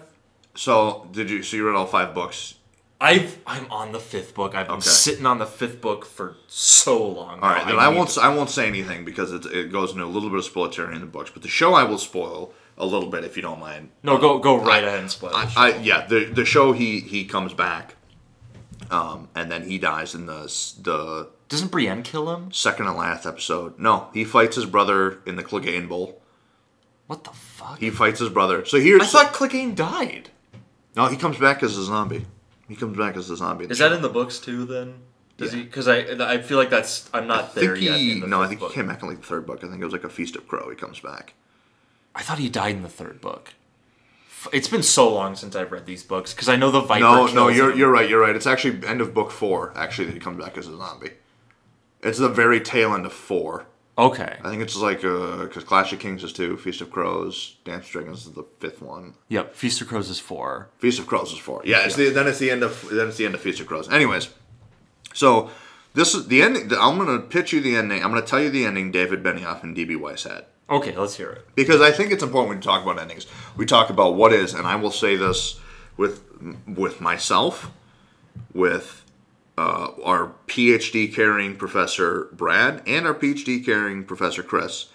Um, our other professor Philippe has not watched it yet. Um, fortunately or unfortunately, to to for him, um, that that they think Game of Thrones is the greatest show of all time. I will think, much like when we talk about movies, it is probably you know greatest versus you know versus favorite, best or your favorite. Yeah. I think it probably is the grandest, and it is without a doubt the most important show of all time. Like, It's- yeah. like bar none. It definitely put like the series on on the map. And It ended. Series. it ended a war in Ireland. It saved the economy of nine different countries. Jesus. It is one of the most watched shows of all time. I believe, other than maybe Breaking Bad, and I might be making this part up, it might be the highest um, Emmy award winning show of all time. And it did like a multitude of other things. It actually helped boost our economy by like 2% for like a year or something like that. Okay. There's um our professor's working on a book about it right now. It's actually very very interesting. Um, Game of Thrones is without a doubt the most important show of all time. Period. It, it is. It's literally saved lives. So, um, because it ended a war. So, because to those people money was more important, which I'm totally fine with if that's what it took to end the thing. So the original ending was going to be the wall falls, White Walkers come across Okay. they hold out at Winterfell. Cersei doesn't send forces. They hold out at Winterfell. They lose. Basically, every major character dies except for Daenerys, Jon, and uh, Jaime. Everyone else, like Sansa was supposed to die, Arya was supposed to die. All these people were supposed Jesus. to die. They go to King's Landing with their remaining forces. Cersei won't let him in. She's like, "No, I'm no, fuck you guys." Jaime sneaks in, kills Cersei, and then Holy he is shit. then he's killed himself for killing the queen. Then it's going to be Jon Daenerys, and I I think maybe like one or two other characters where I think Tyrion was actually alive too, and they're in uh, King's Landing. They're trying to figure out how to end this thing. How do we stop the White Walkers? We lost. Everyone's dead. Bran, Bran, Bran is like the weirwood tree is what gives the the children of the forest are what gives magic to the world. Yeah. You have to end magic. He was created through magic. If you destroy all the magic, then there's no more magic. And then he can't there's nothing tethering him to this reality. So Daenerys is like, all I have to do is destroy the last weirwood tree. So she flies to Winterfell. The White Walkers are heading towards King's King's, Landing. Landing. King's Landing. The King of the North, or the King of the North, the Night King is like sitting by the weirwood tree because he knows what she's planning. Yeah. Because he can see everything Bran sees. And he's like, I'll tell you what. You can burn the tree with your dragon because it requires dragon fire to destroy this tree. You can do that. But you'll end all the magic. Your dragons are going to die. And more importantly, Jon Snow is brought back to life through magic in the show. So Jon Snow will die. And she contemplates with it, and it's not a battle scene. There is no great battle scene in their ending. It was supposed to be this really intimate, introspective, and that's supposed to be the only time the Night King actually speaks. And then he's trying to convince, because he looks like the devil, he's trying to convince her to not burn down this tree, which is very similar to you know Eve and Yeah, Satan yeah, and the Adam and everything, and it's the scripts are all available online. You can read them; they're incredible. And she eventually, because Azor Ahai, ha- Azor Ahai has to make the sacrifice, kill the one they love the most. Yeah. And so she burns the tree. Her dragons die. Jon Snow dies. The White Walkers die. The Night King dies. They're rebuilding King's Landing with the help of um, the other country that Daenerys came from. So there's unity. War ends. They defeat the White Walkers, but she realizes she's had enough. She's like, I can't do this anymore. Bran, Bran I believe, dies as well Sounds like he would. so Tyrion takes over as king, temporary king. And then her she's pregnant with Jon's kid and she's like when I give oh, birth Oh, yeah, that's it'll be the one true king because he'll have Targaryen blood pure. He'll be kind of a That's snow. right, because he's a because Jon's a Targaryen. Yeah, and it's supposed he? to be yeah, and it's supposed to be this like really like this is the only real king is this guy and Tyrion is supposed to train him Tyrion the only truly moral character Of course, yeah. overall, obviously, he's very unmoral on a personal level, but oh, he teaches goodness Yeah, for and that- everyone. that's kind of what the show is. Is like, Yeah. there's no real like. There's very morally gray. Like Everything is in shade of gray, Everything's morally gray. Yeah, for sure. but you got to pick the the lighter gray. Yeah. and that's what Tyrion teaches the kid, and that's the that's the ending that they had pitched. There were twelve episodes, I believe. They chopped it down to eight, and then George R. R. Martin rolled in with a fifteen page, like bound with a rubber band booklet of bullet points.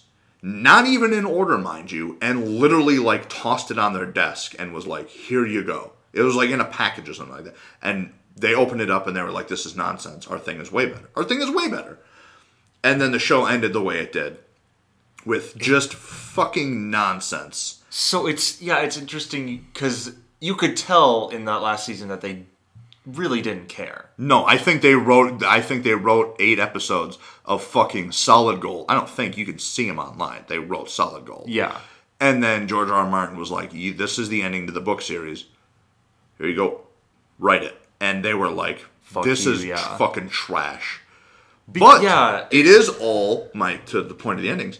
It thematically does fit. Not one part of that ending is not telegraphed from the very beginning of that story.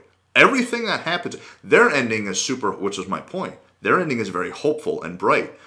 They're sacrificed, but people lived, and the world is together, and everything.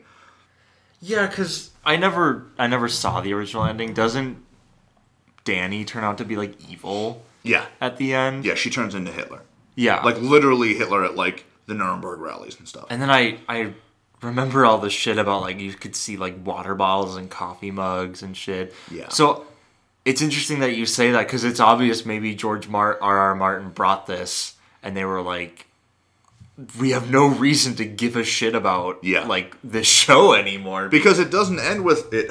There's still the wildlings go back north. Maybe they're still a threat. Maybe they're not. There's the unsullied army. Maybe they're still a threat. Maybe they're not. The people in that other country that Danny came from. Maybe maybe they're a threat. Maybe they're. What the fuck happened to her? Her whole she conquered an entire continent bigger than Westeros was. All of the people she left behind, the the all of that is completely like the whole world is in complete disarray. It's honestly probably worse off than it was at the beginning. yeah. And that is thematically what the show is. Yeah. Because their ending is so hopeful and bright and wonderful and colorful and, and yeah, there's a lot of death, but there is a true king who's going to be taught morality and maybe he can start a better bloodline or a better world too. yeah. But the ending that we got is very gray. Yeah, yeah, for sure. And that's kind of what the show is. It's very. I'm like when I when people complain about the show, I'm like, yeah, maybe the ending isn't what we wanted. Maybe it could have been a little better in areas. Maybe there could have. Maybe they could have gave a little bit more of a shit and not had like yeah Starbucks coffee cups. but at no point, like in the show, Jaime dies with Cersei, and people were really mad because they like they telegraphed for an entire season, season seven, that Jaime was going to kill Cersei, and in the end, he breaks in and he looks like he's going to kill her, but then they hold each other and they die. And I'm like, and people were very upset about that. And I'm like, at what fucking point in the last decade did you think anything else was ever going to happen? They started a war over this. Yeah. Why would he, like, maybe he was conflicted. He was never going to kill her. That was never going to happen. Yeah, that's true. Daenerys was fucking insane from the beginning. And people were like, she turned too quickly, though. I'm like, turned too quickly? She killed her own brother in like the fourth episode. I'm like, what are she? None of this should have been a surprise. So I think endings are important, but I think the way people take them are infinitely more important. Yeah, it's it's so interesting that the ending of Game of Thrones pretty much destroyed the whole like subculture around it. Yeah, Like 100%. destroyed the fandom. No one talks about it anymore. Yeah, th- those those they have three spin-off shows right now. One of them is done taping their first season. Those are fucking dead on arrival. No one is gonna watch Yeah. House Targaryen TV show. No one is gonna watch that. Because no one cares anymore. No one gives a shit anymore. Yeah, and I never gave a shit about the show from the start.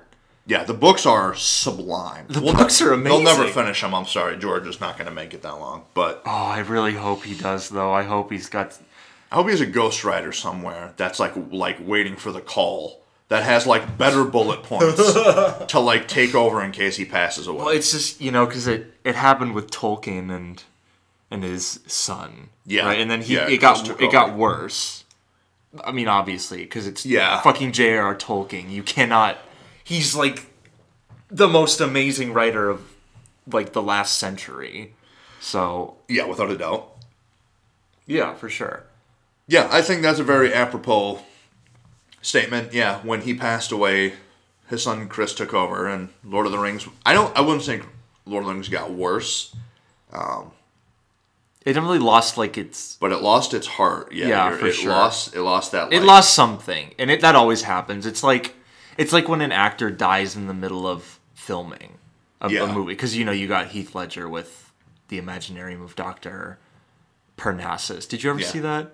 I think I did when it came out. Which it's I think I honestly I, I don't for the I don't drink. I think the uh, first time I ever drank in my life, I got really drunk on a beach with my friend. I think we went back to his cabin and watched it, and I remember what a movie to watch um, while you're drunk. Yeah, I remember thinking, "Oh my god, this is incredible!" And then I tried watching it like the next morning, and I was like, "Nope, not even Yeah. one part of this." yeah. Because it it was in development hell because someone died and they honestly should have just stopped making it Yeah, when he died because it ruined it. That, How do that's you- how do you feel about? Uh, Do you do you like the Rocky series? I've never seen them actually. Like, unfortunately, I've So they just them. announced today Rocky will not be Sylvester Stallone will not be in Creed three, which leads me to believe that he will his character will have passed away, which is what I've always said should happen because in the Creed one, Creed two, Creed does not win. Rocky wins through Creed. Creed can't do anything without Rocky. Um, so he should pass away, and that will be a true victory for Creed. And then they should stop making Rocky movies now. It's been so long, honestly. Rocky, Ro- all the Rocky movies are really good. Even five, I actually think five is really good too. There's parts of that movie that are great, but um, I always tell Ash literally at least at least five times a day I will yell at Ashley. I didn't hear no motherfucking bell, which is something he says at the end of the movie. I didn't hear no bell, Tommy. Um, but there's uh the Ryan Coogler's Black Panther two. They're trying to figure out who's going to play Exactly. Yeah. Black Panther, and they're leaning towards, ironically, Michael B. Jordan. Um, I didn't even put that together till literally just now. Michael B. Jordan's Killmonger character, they're trying to figure out how to bring back and have him be the Black Panther because the chick who played Shuri um, is an anti vaxxer and apparently is being written out of the story because she's very prolific and pronounced in her beliefs of being in that vaccines give you autism. So apparently she's being written out of the story. But she was she was slated to be Black Panther in the sequels. A black uh, woman was slated to be the lead character in a Marvel film, and then she torpedoed that with the thought that uh, polio vaccine would give your child autism. But how do you feel about them recasting something iconic like that with like Michael B. Jordan, or even let's say it was supposed to be Shuri? It's Let's- interesting. It's interesting when it's a superhero movie, right?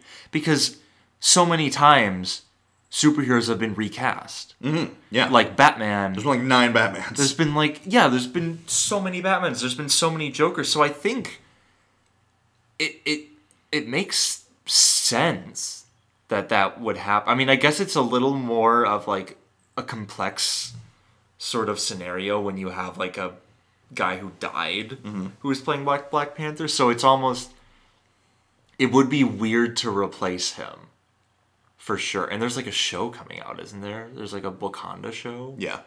so that it's like a it's a very gray area and it, and it, it does it happens a lot with um with just superheroes in general because it happened in the first Iron Man the guy who played um, War Machine yeah. is different than the dude Yeah. than, than they got Don Cheadle to play War Machine but he didn't die No. so No, he wanted more money. and then in, in and then Heath Ledger with Joker like was he supposed to be in Dark Knight Rises was like He was. Uh, there was supposed to be. A, they taped a scene where you know when Bane lets everyone out of the jail. that he's there He's supposed. Bane was supposed to walk in and go to the cell where the Joker was in and close those doors and be like, everyone gets out but him. This guy stays in. And that was supposed to be the only Joker scene in that Yeah, movie. It's in so- the novel, but it's not in the uh, novelization of the film. It's not in the actual film itself. They taped it, so there that scene exists somewhere. Okay Uh, let me let me ask it a different way. Would you prefer with Black Panther? Would you prefer they recast Chadwick Boseman's Black Panther character, or the way they're purs- pursuing it now with Michael B. Jordan's Killmonger character taking over?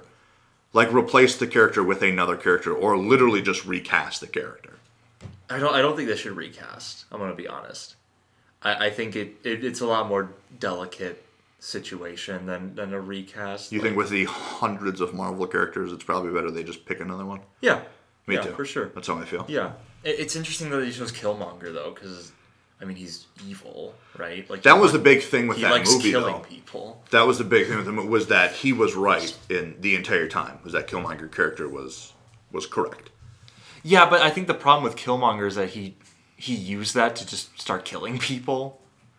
At least in the comics, he kind of does. He just Yeah, I he kind of did in the movie. You are right, but also like Batman kills people and like Batman versus Superman and shit like that. So never saw Batman v Superman. he kills people in that movie like pretty viciously. Like like there's he like takes one dude with his like batarang and like wraps it around his neck and throws him against the wall and his head like busts open on the wall and there's a blood stain.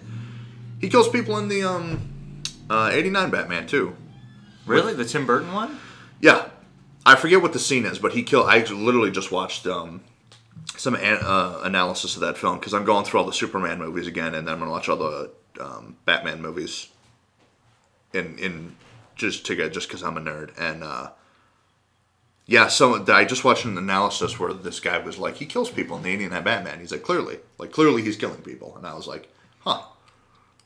Yeah, that's interesting. And I yeah, I remember because it's such a big thing that he doesn't use guns and he doesn't kill people. Um, I remember watching the Snyder cut, and he's just you know, bl- I guess it's it makes more sense because they're aliens, but it it didn't really feel right.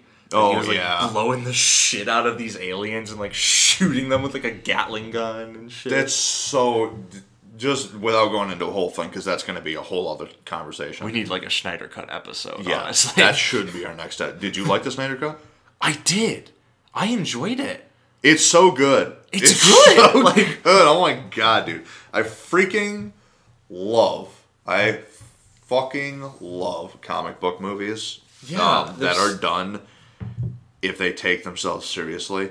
Like honestly, I don't think any Marvel movie does, other than maybe Endgame. Infinity War is kind of where it starts, but I do agree. Most of the first like Avengers movies, I would say, are comedies more than anything. Yeah, else. they take they take this. It's a writing thing called bathos, where you undercut a very serious moment with a joke. Sitcoms do it all the time. It's like Yeah. the whole shtick.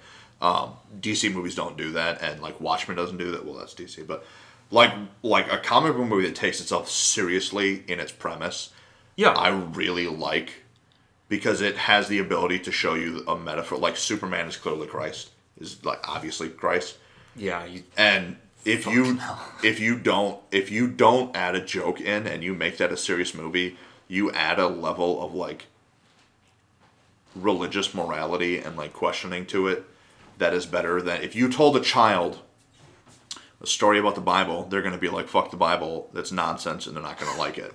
But if you told them a story about Superman, using Superman as a metaphor for Christ, you're going to teach a level of morality to a child that they're going to understand way better. And I think that's important that people do that because movies teach lessons that people are l- clearly losing. It's true. And so a comic book movie takes itself seriously. I'm like, you have a golden opportunity to teach a real message here, and I love that shit. Yeah, we're yeah. Fuck's sake, we're gonna need like a whole episode for the Snyder cut though. That that was a lot. That was like I. I really enjoyed it. You know, like it isn't my favorite thing of all time. My favorite comic book movie. Like no, but No. it's it's definitely one of those things where I went in with low expectations and came out th- thinking better of like the DC universe as a whole Yeah, because I'd always kind of like dismissed the DC movies. I was I loved the comics. Like ever ever since I read Watchmen, I've loved the DC comics, oh yeah, and I, I I'd always just heard the movies were like shit. But like after seeing the Snyder cut, like I, I think I might be paying more attention. And and Birds of Prey too. I really enjoyed Birds of Prey. Birds of Prey is solid gold. It's fucking great. It's amazing. yeah. Ah, yeah. We should have a D. The next episode, if you're open to, we can do it later if you want. I- I'm open to the next one being a DC. I was yeah, I was gonna ask what you wanted to do next because we've got a few, we got like three right Yeah. that we're planning because we have, which I'm excited about. We got the the big D and D one. Oh, yeah, we have to talk we about- talk about Curse of Strahd, which is like the whole episode would be. I have something very special planned for that as well. which I really I don't know when you want to do that, but I'm hoping it's soon. Yeah, we can do that as. Uh, we'll wait. I'm doing a campaign right now, and I want to tr- try and dive into it after that. So I want to do it concurrent with me doing a campaign Okay. with a Curse of Strahd campaign because Okay. my girlfriend's never done Curse of Strahd. Ooh shit. Uh, you should. I I I'll, I I have some supplements that I can send you for that. If you want to be in on it, she's never. We don't have. We don't have a group that we, we yeah play yeah, with. for sure. I but I've played it. That's fine. so I know like everything. you can DM if you want. I don't care. I, I'd be fine with that too. And and we have so now we have Snyder Cut. There was another one too, right? There was another one we wanted to do, or am I am I just There's definitely a few of them we talked about off off air. There, well, I want to take a whole episode because we haven't touched it No, at all. For your script, I want to talk about your script, just oh shit that's right like we your did. like your whole script. I want to say because my girlfriend's reading it right now, and I want to talk about your whole script, top to bottom, okay in it because I have so many thoughts, and I want her to. I want to, if you're comfortable with her, sit down yeah for sure. because she has different thoughts than I have, almost entirely. And oh, I remembered. Um, I forgot the word for it. Adaptions. Oh, yeah, you yeah, wanted yeah, to talk about like, I think you said not video games. Yeah, adaptions of anything that's not a video game. it's not a video game. Which we'll talk about Knives Out, I'm sure, when we get to Clue, because there's a Clue movie, but also Knives Out is a better Clue movie than Clue is. But Clue Yeah. is a better movie overall than Knives Out is. It's a very twisted it's circle. very complicated. The Yeah. world of film. It's a Venn diagram, but it's 3D, and you have to look at it in a mirror.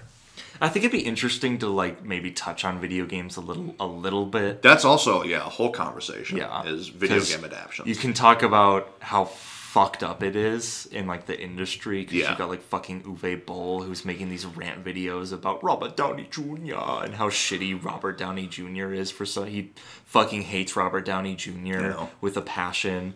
You got Paul W S Anderson who's like very very very very hit or miss. Like Yeah, I yeah, I actually just loaned. I won't talk about it at all. I just loaned my stepdad uh, Monster Hunter. and I told him that it was uh, one of the worst movies I've ever seen, but it was also one of the most fun times I've ever had watching a movie. what what we should talk about too is like Michael Bay's Transformers. Oh yeah, like, as an adaptation, like because that's a comic book adaptation. yeah, yeah, yeah. Watchmen, obvious, obviously, Watchmen has to be brought up. Watchmen. Ooh man, yeah, yeah. But that's that's all for a different Yeah, for a that's for different the, episode. so that's for future. so do you want to? Should we wrap it up right now? Yeah, do you got any other other major thoughts? Or, On endings, I think we covered a shit ton, and we went on a fuck ton of. This is like this is gonna be like an hour and a half long episode. at least, I think at it's least- an hour and forty minutes. almost two hours. So we had a lot to talk about, but no, I don't have anything else to talk about. If you're No, I just wanted to, like I said, just when I talked about Game of Thrones, I wanted to be like an ending doesn't have to be good or bad. It doesn't have to. You don't have to like it or not like it. It has to thematically be satisfying with everything that preceded it. That is the only requirement to make a satisfying ending. Is it has to be satisfying. Which Yeah, and there's we should definitely talk about like fan anti-service, yes, like because subverting your expectations. we said a lot of controversial things that like Star Wars community. Sorry, we probably need an episode on like Star I'll tell you right now, I'm one of the. And I have a hundred people that can back me up. I if you think you're a bigger Star Wars fan than me, you come, you call me, you contact me, you find me. This is Dar- This is his number. I'll tell you right now, if you can find me, I will sit down live with you on anything. I'll sit down on even Periscope if that's still a thing people use, and I will debate you on who's the bigger Star Wars fan. I've read there's there are hundreds, literally probably a thousand Star Wars books. I'm fucking here to tell you, I read every single one of them. Jesus it's, Christ. It's literally all I do. If I'm not deep in like research on like a script or something, I am reading a Star Wars book. Fuck. Let's get. All of them. Let's just get Jon Favreau on this show. Honestly. I would crush Jon Let's get. Let's That's get. Let's fact. get Dave Filoni. Dave Filoni. I have a deep respect for, just like I do Rian Johnson, because Rian Johnson has shit in that movie that I'm like, oh, this is a reference to this book from this year in this story, and I'm like little shit. And whenever the Holdo maneuver, when people were giving him grief for, or fuel, where they're like, fuel's never been a thing. I'm like, you're fucking wrong. I'm happy to. I'm happy to list 30 books that have fuel in it. All right, but that, that's completely for a different episode where we crush every Star Wars fan's dreams. I will destroy your life. All right, we're gonna destroy your. If you're a Star Wars fan, watch out because we're coming. We're out for blood. Okay. Yeah, I, I, that But also, let's be real. The Last Jedi is probably the worst Star Wars movie, outside of the Rise of Skywalker. Yeah. I mean, honestly, I hate to say it, it is probably the second worst Star Wars It is- movie. it's true. It, the the worst Star Wars is still better than ninety nine percent of everything else in the rest of your life, though. the worst Star Wars thing to ever happen to anyone is one of the best things that will ever happen to you. it's true. It's true. But we can definitely deconstruct that when Yeah. we get there. But I think we should definitely wrap up now. It's. I'm Yeah. looking at the the timestamp, and it's we're at an hour. We're at an this- hour, and we had at least two other twenty minutes. We had like yeah, where we got cut But off. yeah, I just wanted to reiterate in case anyone ever says anything about me saying Last Jedi's not that bad. That is my uh, credentials. But also, you can hate it. I mean, that's your cho- that's your choice. And Well- taste is subjective. Yeah, and we'll Taste is subjective. we're gonna say this again when we talk about the Last Jedi again, and when we talk about Star Wars as a whole again. yeah, But yeah, for now, I think I think that's good. I think we should. that's it. Next week, next week, who knows what we'll do? It's a surprise. It's a surprise to even even us. But um, I don't know. Let me ask you actually before we before we leave. I have something to ask you. Okay. ha- would you consider other people not not like um, like immediate people not not this one but like other people like film students how would you feel about them coming here no one has said anything yet but i thought it would not be a terrible idea I feel okay about it. I mean, it, it'd be interesting, definitely, to get other people's opinions, for sure. because there's people i have like my i have, I have a lot of uh, eclectic friends from overseas that have thoughts about their cinema Yeah. versus our cinema that Yeah, i think and I would be think helpful yeah, we should we should have like an international cinema like episode. Honestly, Because I, I know at least eight people that are from different, like wholly different hemispheres that are like, I have the best. My friend's from Belgium. My one of my best friends from Belgium, and he's like, oh, we have the best cinema in the world. and then I have a friend from France who thinks he is the best cinema in the world, and I have a friend from Honduras who is like, we don't really have a cinema. so he's he's like, I'm just happy to be here. So so uh, so you, you want to come here and start like a turf war, like almost. no, I just think it, I just think because you have some. I mean, we have other friends that are that are in film that that, that yeah, I might think, have different. Yeah, I think opinions. we should. I think definitely that that'd be cool. get somebody who has a really controversial thought, something somebody that that like is like super duper passionate about something you and I just vehemently disagree about. That'd be interesting. Yeah. That'd be interesting. Yeah, yeah, for sure. That, I Yeah. think that could definitely work. But yeah, I think for now let's let's call that a wrap. All right, let's call it.